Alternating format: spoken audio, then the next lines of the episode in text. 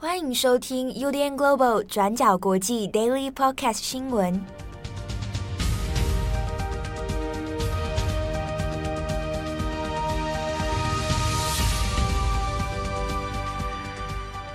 Hello，大家好，欢迎收听 UDN Global 转角国际 Daily Podcast 新闻。我是编辑七号，我是郑红。今天是二零二一年十一月二十五日，星期四。好的，星期四来帮大家更新几则重大的国际新闻哦。首先，第一条，我们来看一下德国选举之后的组阁的进度。德国在九月大选之后，大家对国际最关心的其实就是，诶，总理梅克尔的接班人。接下来，在这个疫情还有就是国际局势动荡之后，那新一任的德国政府大概会走向哪个方向？那在二十四日的下午的时候，德国的几个大党。就是以社民党为主，然后加上绿党、自民党，然后共同就是宣布了他们已经成功达成了联合内阁的组成协议。那这个组成协议呢，也因为就是他们三党的颜色刚好是。红色、绿色跟黄色，所以在德国的语境里面，把它称为做“红绿灯联盟”。那目前在这个红绿灯联盟里面呢，就是各党其实有各自暂时有分配了各个部门的一个内阁组成。那不过呢，德国联邦总理那还是会有最大的社民党的党主席呃肖斯来担任。那预计在十二月六日国会会投票。那在那之后呢，就是总理才会正式交任。从九月到现在呢，虽然说梅克已经就是宣布，就是说他没有连任嘛，那接下来他就会退出政坛。那可是因为就是呃德国的这个多党政治，它会有很漫长的谈判阻隔期。像这次从九月到呃十一月底，算是蛮快的。本来预计会到十二月，甚至明年一月都有可能。所以在这段期间呢，大概两个多月。梅克尔都是处于看守总理的状态，那所有内阁目前是暂时留任，但也是因为这种看守状态，其实造成了蛮多的一些政策上的无力。那比如说像是呃之前的波兰跟白俄罗斯的这个难民武器化的问题。那以及就是像现之前的还有天然气价格暴涨，以及就是现在德国所遭遇的欧洲第四波 COVID-19 疫情一连串的防疫封锁的争议等等。那目前呢，就是除了肖斯他已经确定会就是笃定了，应该算笃定担任德国新一届的联邦总理之外，那受到台湾或者是说受到国际社会关注的，其实还是几个呃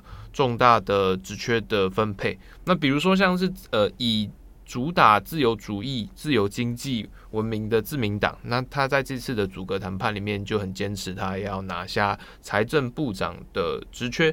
那可是像是比如说这几年，呃，其实困扰德国或北约的德国国防部长，那目前还是由社民党来继续担任。不过，虽然说可能在其他国家，国防部长的职缺可能算是蛮重要，毕竟掌握军事以及就是国防战略等等。可在德国状况其实会有一点尴尬，在特别是这几年，大家都会觉得说，诶，德国国防部长就是一个死缺，因为第一个是德国军队的有它的一些历史背景因素，所以他在国内的政治地位啊，或者是人有点缩手缩尾的感觉。那同时再加上，就是因为就是在冷战过后，就是德国的国防预算其实是年年没有增长，或者是说增长不足。那包括像是军队的素质、士气，还有就是武器装备等等，一直都会有很多的，大家都在讲说啊，德军的战力不比以前。那像是在美国总统川普任内呢，也多次就是诶、攻击，就是诶、德国对于国防支出太低。那所以北约这边其实也不断在施压，说德国应该要把它的呃联邦国防预算提到至少 GDP 的两 percent 以上。可是就目前的这个呃红绿灯内阁组阁来看，就是德国的国防政策看起来不会有太多改变，就是德国它并没有就是非常积极的响应北约的军费支出扩张的这个趋势。那另外一方面呢，就是跟台湾这边关系比较密切的，还有德国的外交政策。那这也是就是在呃东亚或者是说世界其他地方特别关心的一点，因为德国在过去过去梅克尔时代的外交政策显得比较温和，说或者是说在整体大战略上有一点没那么有自信，所以在一些特定议题上，比如说像是特呃人权议题等等，大家都会觉得好像德国常常就只会讲空话。或者是说他对于那个实质意见的坚持，好像往往远不及就是眼前的一些经济利益。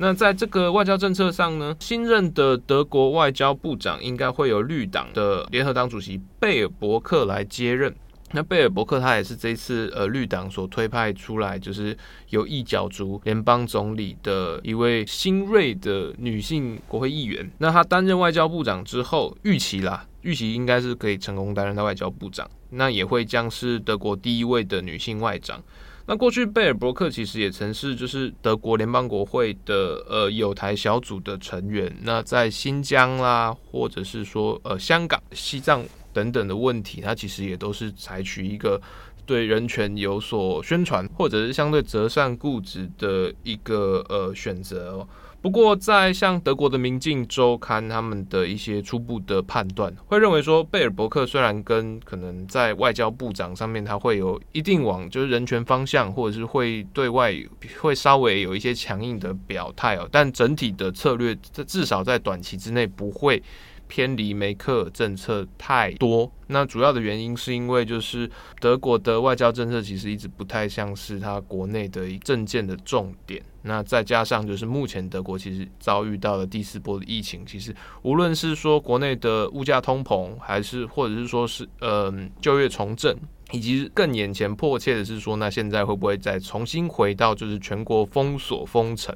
那以及就是那接下来在耶诞长假。新年以及就是呃，甚至一月份之后，那国内的经济会不会遭遇到更进一步的打击？这些困扰其实都让德国政府好像呃，就算现在组成了一个新的红绿灯内阁，但整体的气氛还是蛮严峻的。所以就大家组了新新的内阁，但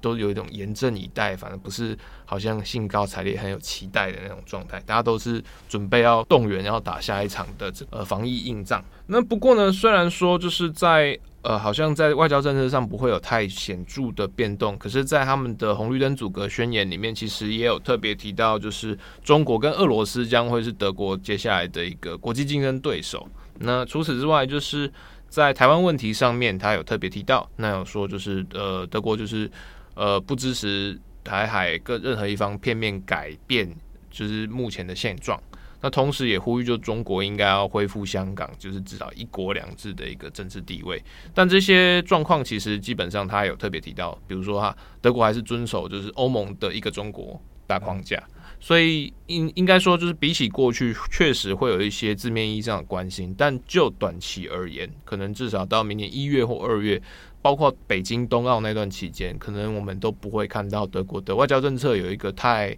显著的突破，特别是在绿党这边，呃，贝尔伯克接任外交部长，那可是就是另外一个重要的职缺，也就是德国的联邦副总理兼任经济气候转型部长，那应该会由就是绿党的另外一个共同党主席哈伯克来接任。所以就变成说，虽然呃贝尔伯克他被提名，曾经被提名说要。当这个总理，但接下来就是在内阁里面的一个权责地位，那可能还是会有，就是哈伯克，就另外一名男性的呃绿党的共同党主席会比较吃重。整体来看，就是绿党它的外交政策也会比较偏向，比如说像是绿色合作啦、绿能合作啦、减碳，就是气候变迁等等等，就是相对于就是实质的硬性战略，就是看起来还没有那么清晰而明明确了。不过与此同时，就是在《明镜周刊》其实有提到，虽然说大部分的这个呃新新内阁组成宣言都有提到说，那新的政府呢，可能要接下来要松绑可能一些投资的一些法规啦，那或者是说也希望就是让就是一般的德国国民呢可以更均富，然后更有一个社会安全网的保障等等等。但同时呢，比较引发关注的其实是。德国对于欧盟的一个态度，那在这个新的宣言里面呢，《明镜周刊》就有说，他们有特别提到，就是呃德接下来的新政府可能会重新推动，就是所谓的欧盟宪法，那甚至在最终状态里面会期待会出现一个呃联邦欧洲 （United State of Europe），就是以一个更紧密的超国家结合来把各个国家政府总合在一起。但民进的也是认为说，这个看起来是一个长期的大愿景。就目前而言，或者是就现在的现况而言，好像不太可能实现，就是等于是说，嗯，德国在欧盟问题上可能会变得更为积极，但这个积极到底可以走到什么程度，好像其实大家也没有什么很短期的信心。与此同时呢，就是德国的现在的 COVID-19 疫情其实也是持续在破国他们国内的记录哦。截至目前为止哦，就德国的每日新增感染人数大概已经到了七万人左右，那这也是就是从疫情爆发以来的新高点，等于每天每天都在持续增加，并没有趋缓的迹象。那虽然说就是大部分的国民都已经打了疫苗，超过六成以上嘛，可是死亡数字其实也来到了一个新高峰。这里指的当然不是说就是二零二零年下半年的那种疫情海啸，每日死一千人的那种高峰，这里指的是在欧洲取得 COVID-19 疫苗之后，就是大规模接种疫苗之后的死亡率高峰，大概每日也会到三百人以上。那类似的状况其实也不止德国，像是波兰啊、奥地利，甚至法国、英国，其实状况都有点类似。所以对于就是德国的新政府来讲，除了就是接下来的两个礼拜要准备交接，以及后续新政府的施政握权之外，最为迫切或者是最为棘手的问题，等于是他十二月六号啊，假设顺利上任，马上就要面对，那你是不是新年假期、耶诞节、新年也要全国封城？是不是要进入最紧急、最高度的防疫封锁状态？这个其实对于新的内阁来讲，无论是民意啊，或者是支持度，都是一个非常非常棘手的问题。好，那下一则我们来回看一下中国。那中国现在在准备这个二零二二年的冬季奥运，北京冬季奥运。那预计是在明年的二月四号要开幕。那现在呢，也已经进入了倒数一百天的这样的时辰哦。好，那我们所以昨天也看到，诶，在中国这边已经举行了一些相关的庆祝活动啊，好，那要准备来迎接这个北京冬奥。那与此同时，我们先前也看到了这个彭帅案的事件哦。那国际奥委会在国际的一些相关舆论压力之下，那也跟彭帅做了一个视讯的影像通话。好，那这件事情其实在后续呢，在舆论上面也有很多的批评跟质疑啊。那只是说，在国际的新闻焦点里面，大部分。锁定在彭帅这个人的安危，那他现在身在何方？那事情的真相是什么？那反倒是当初彭帅所指控性侵的这一位中国前国务院副总理张高丽，那他反而呢，在新闻的讨论里面，他的身影就比较少哦。那现在其实张高丽本人也是处于一个消失晋升的状态。那有趣的是呢，在国际外媒，像是《华尔街日报》啊，或者路透社。近期的报道里面，其实也开始回过头来看一下张高丽这个人的背景。那从中呢，也有发现说，哎，其实当初这个北京冬奥，也就是在张高丽担任国务院副总理任内所主导筹办的一个重要工作任务。那其实他本人跟国际奥委会的主席巴赫，那先前其实也就有一些很密切的沟通跟往来。好，那这边我们稍微来讲一下。张高丽这个人哦，我们大家大部分之前都在讨论彭帅。那张高丽他到底是谁？以及在这件事情里面，为什么他有一些很敏感的政治议题哦？那张高丽呢，本身是出生在一九四六年，那他是福建的晋江人。那就他这一代的这个中共高层来说，很多其实是有苦读出身的哦，本身并不是政治世家。那他是从一个贫困的农村出来，然后后来苦读考上了厦门大学的经济系。那经济这件事情就变成张高丽一个，诶，从政然后，诶，一路这样打拼过来的一个特殊专长哦。那后来张高丽他其实在大学毕业的时候碰上了当时的文化大革命，好，那也因缘际会之下，那他的个学历算是在当时算是相对高的，那就因缘际会被派到了广东的一个石油公司啊，那来工作。那也很有趣的就是，他在石油公司里面就一路从工人，然后一路做到秘书，那甚至已经攀到高位。那一九七零年代，他就加入了共产党啊。那因为这个石油公司本身是一个国有企业哦，那进入共产党之后，就慢慢的开始掌握这个公司的这个管理要职。好，那也就变成了后来张高丽从这个石油公司，然后迈入到中共政坛的一个跳板哦。后来在这个七零年代，然后到八零年代的时候呢，那张高丽因为自己的经济专长，那也在广东这个地方呢有所表现哦。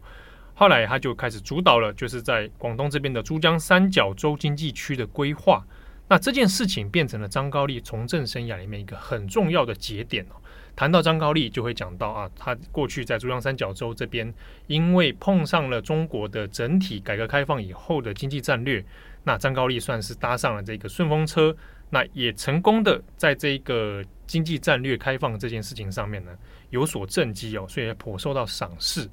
那也就在这段期间呢，就是一九八九年，后来遇上了这个六四天安门事件哦，那那个时候江泽民从上海。调入到北京，那一路后来就掌权。那江泽民在上位之后，也透过亲信的介绍，那认识了张高丽啊。那也对于张高丽过去在广东这边珠江三角洲的这个政绩呢，是颇有赏识的。所以后来在中共的这个政治关系脉络里面，张高丽也会被视为是江泽民非上海出身的这一些政治盟友里面哦，算是他的派系之一啊。那后来在进入到九零年代的时候。那一直进到两千年代，那张高丽呢，就先后从广东也历任了深圳、山东、天津哦这几个不同地方担任要职啊。那这种路线其实跟很多中共高官的这种历练路线有关了啊。他们要分别在不同的区域来当这个主政的人员。那他进入到天津之后，又因为借助他过去在珠江三角洲的经验哦，那来推动这个京津冀的经济圈。啊，那就是北京、天津啊，那这几个地方，那他在这边也的确做出了成绩哦。那后来也在两千年代的时候呢，就成功的打入了中共中央的政治局，好，那迈入到这个领导集团的核心里面。那后来是在二零一三年的时候呢，那正式的被选为政治局的常委。那进入到常委里面，那你就已经是中共核心领导集团的这个人物了哦。好，那也就是在这一年，二零一三年，他要从这个，因为要赴任常委嘛，所以要回到北京去。那也就是彭帅当初在微博上面所指控的，就是啊，这个你你要你要进北京了，然后你就把我这样给抛弃了。好，那是时空时间点是发生在这个时段。那也就在二零一三年的时候，其实当时中国也提出了这个向这个国际奥委会申请了北京奥运的。这个举办的申请哦，那后来是在二零一五年成功通过，那就确定由中国来举办。这段期间，也就是张高丽担任中国国务院副总理的时候，那他进入这个职位里之后呢，他主导的其中两大任务，其中一个是关于“一带一路”的这个领导小组，另一个就是筹办北京冬奥。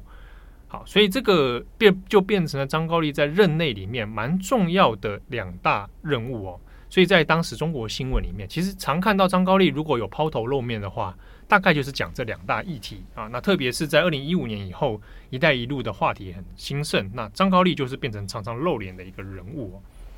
好，那我们回过头来看一下，就是在北京冬奥这件事情，那也因为这个北京当时已经确定会举办了，那由张高丽来负责筹办。好，那也因为这个关系呢，那他就跟国际奥委会的巴赫那已经有了先前的一些联系哦。那两个人也曾经有碰过面，那还这个握手寒暄。那这个两个人合影握手的这样的画面呢，也在中国的官媒上面变成一个诶大书特书的一个场景哦。那当时中国的官媒新闻里面也有特别讲说啊，非常感谢这个国际奥委会巴赫的这个大力支持哦。好，所以这个两个人双方呢，其实在先前就已经有一些。这个熟识了。好，那后来张高丽虽然在二零一八年的时候已经退任他的国务院副总理职位哦，基本上是从国家的这个新闻媒体的视野里面，那就渐渐的淡出了啊。那一直到现在这个彭帅案的爆发，那才又把很多的过去的事情哦牵连起来啊。那就发现，哎，其实过过往张高丽就已经跟巴赫有所碰面了，所以现在再回过头来看到巴赫突然的。在奥委会这边，然后来跟彭帅来做试训，就显得场面有一点点微妙哦。就诶，巴赫到底是诶是作为一个个人身份，然后来关心运动员吗？还是说，哎，他在这个职位上面哦，那要配合北京的公北京冬季奥运的举办，那来做一个逢场作戏哦，所以就显得非常的尴尬。比较特别要强调的是说，呃，巴赫跟彭帅的视讯互动，他这边大家可能常会觉得说好像很正常其，也没没有什么特别。而值得注意的是，它里面不断的在讲说啊，我们北京冬奥的时候见，一起吃饭。那特别是说呢，如果巴赫对于这些就是在涉事的彭帅啊、张高丽都已经熟悉。那像现在 WTA 就是或国际网坛都一直在声援，就是彭帅这个张高丽性侵案的这一系列的调查或者是声援的问题。那你巴赫在整个会谈里面只字不提，对，然后又又一直在那边帮北京冬奥这边护航，我们北京北京见，北京吃饭，北京怎样？那真的看起来大家就会觉得好像。嗯，不是那么，就是他其实有一些蛮不协调的地方啊，对，就是、或者是说会让人觉得你好像不是在这个时候做这种事情，不是那么道德。对，好，那或者是你好像刻意不再提关于张高丽的事情，对，总觉得哪里怪怪的啊，所以这也是后来很多国际舆论在质疑的地方。那当然，在这个视讯之后，呃，张高丽目前是完全是音讯全无啊。那这个国际媒体当然也有去问中国外交部啊，赵立坚。那赵立坚过去每每次被问到彭帅的时候，他都说啊不清楚，不知道啊，这个事情我没听说。但是在视讯之后，他就说，哎，那大家也看到彭帅有视讯通话了，那请这个各位不要再恶意炒作啊，不要再把网球政治化。那这个事情当然他回答之后，其实有很多舆论也是没办法接受，因为重点根本不在于。彭帅他到底出现在那个画面上面，或者彭帅出来说我很好，重点不在这边。大家要知道的是，所以当初这个彭帅所指控的案件到底是发生什么事情？张高丽到底出了什么事哦？因为这个算是中共的高官有史以来第一次有人被公开的拿出相关的文件，然后指控他有性侵哦，这是第一次，而且指控他的人还是一个国际知名度的。这样的人物哦，所以这个对于中南海啊，对于中共的高官来讲，是一个必须小心处理的问题哦。好，那这个是目前彭帅案的一些相关讨论。北京冬奥其实现在九十九天呢，对啊，二月四号开始嘛，现在要代表去抗议一下。我不行吧？我可能连我会不会我们两个连入境都有困难？哎哎，好啊，那还是就是希望这件事情，就是包括我们关注的被彭帅案啊，或者是说这些人权啊、抵制的问题呢，能够更多的讨论啊，能够继续。其实日本之前也是被被一直逼要表态嘛，因为他设置了那个人权问题首相辅佐官。对啊，啊，当初设了这个官，就是现在任务来了啊，到现在这个事情，日本一直说，呃，这个日本有日本的立场，也是蛮麻烦的，因为日本在冬奥几个，比如说滑冰啊项目，其实都还是蛮厉害的。嗯。好，那祝大家有美好的一天，我是编辑七号，我是郑红，我们下次见，拜拜。感谢大家的收听，想知道更多详细内容，请上网搜寻转角国际。